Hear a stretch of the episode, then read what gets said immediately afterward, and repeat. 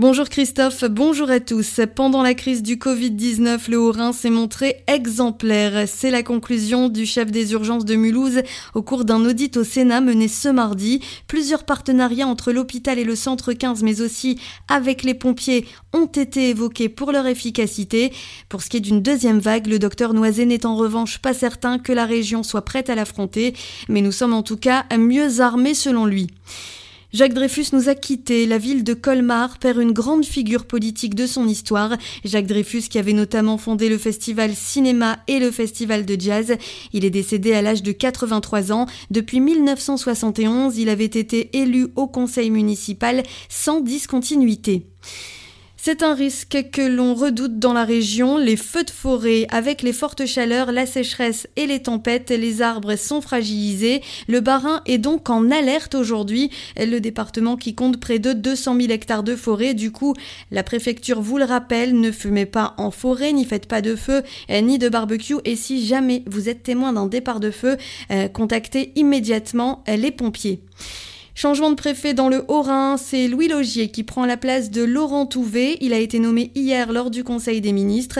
On salue bien entendu l'action de Laurent Touvet qui aura eu à régler la crise sanitaire particulièrement virulente dans notre région.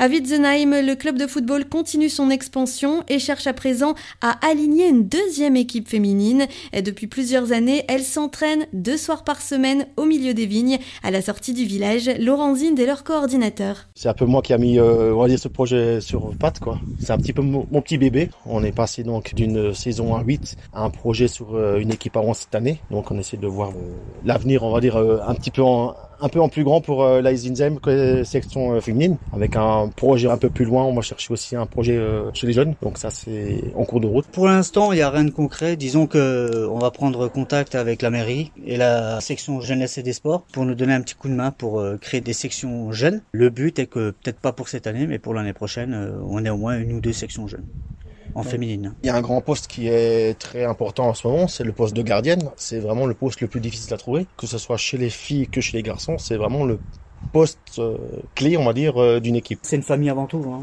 On le voit par rapport aux filles, euh, elles s'entendent déjà toutes très bien. Il y a pas mal de sorties qui sont planifiées. il y aura pas que le foot. Hein. Il y a l'à côté aussi qu'on va qu'on va faire. Vraiment créer une petite famille par rapport à, ces structures. on a de quoi faire. Hein. On a déjà planifié des petites soirées là, euh, période hivernale, là, ça pourrait être sympa. Et si l'aventure vous en dit, vous pouvez contacter le club ou directement passer un soir au stade de Witzenheim pour faire un essai. Les filles s'entraînent les mercredis et vendredis et les garçons les mardis et jeudis de 19h à 21h30. Une agression à l'arme blanche dans un foyer près de Strasbourg. Une jeune femme a été écrouée. Il s'agit d'une demandeuse d'asile ukrainienne âgée de 22 ans. Elle a été mise en examen pour tentative de meurtre. Lundi, elle aurait blessé quatre personnes à l'arme blanche. Elle est désormais placée en détention provisoire. Cette jeune femme logée depuis environ six mois dans un foyer d'hébergement d'urgence situé à Lingolsheim. Voilà pour euh, l'essentiel de l'information. Je vous souhaite une excellente journée à tous et maintenant c'est le retour de la musique avec Christophe.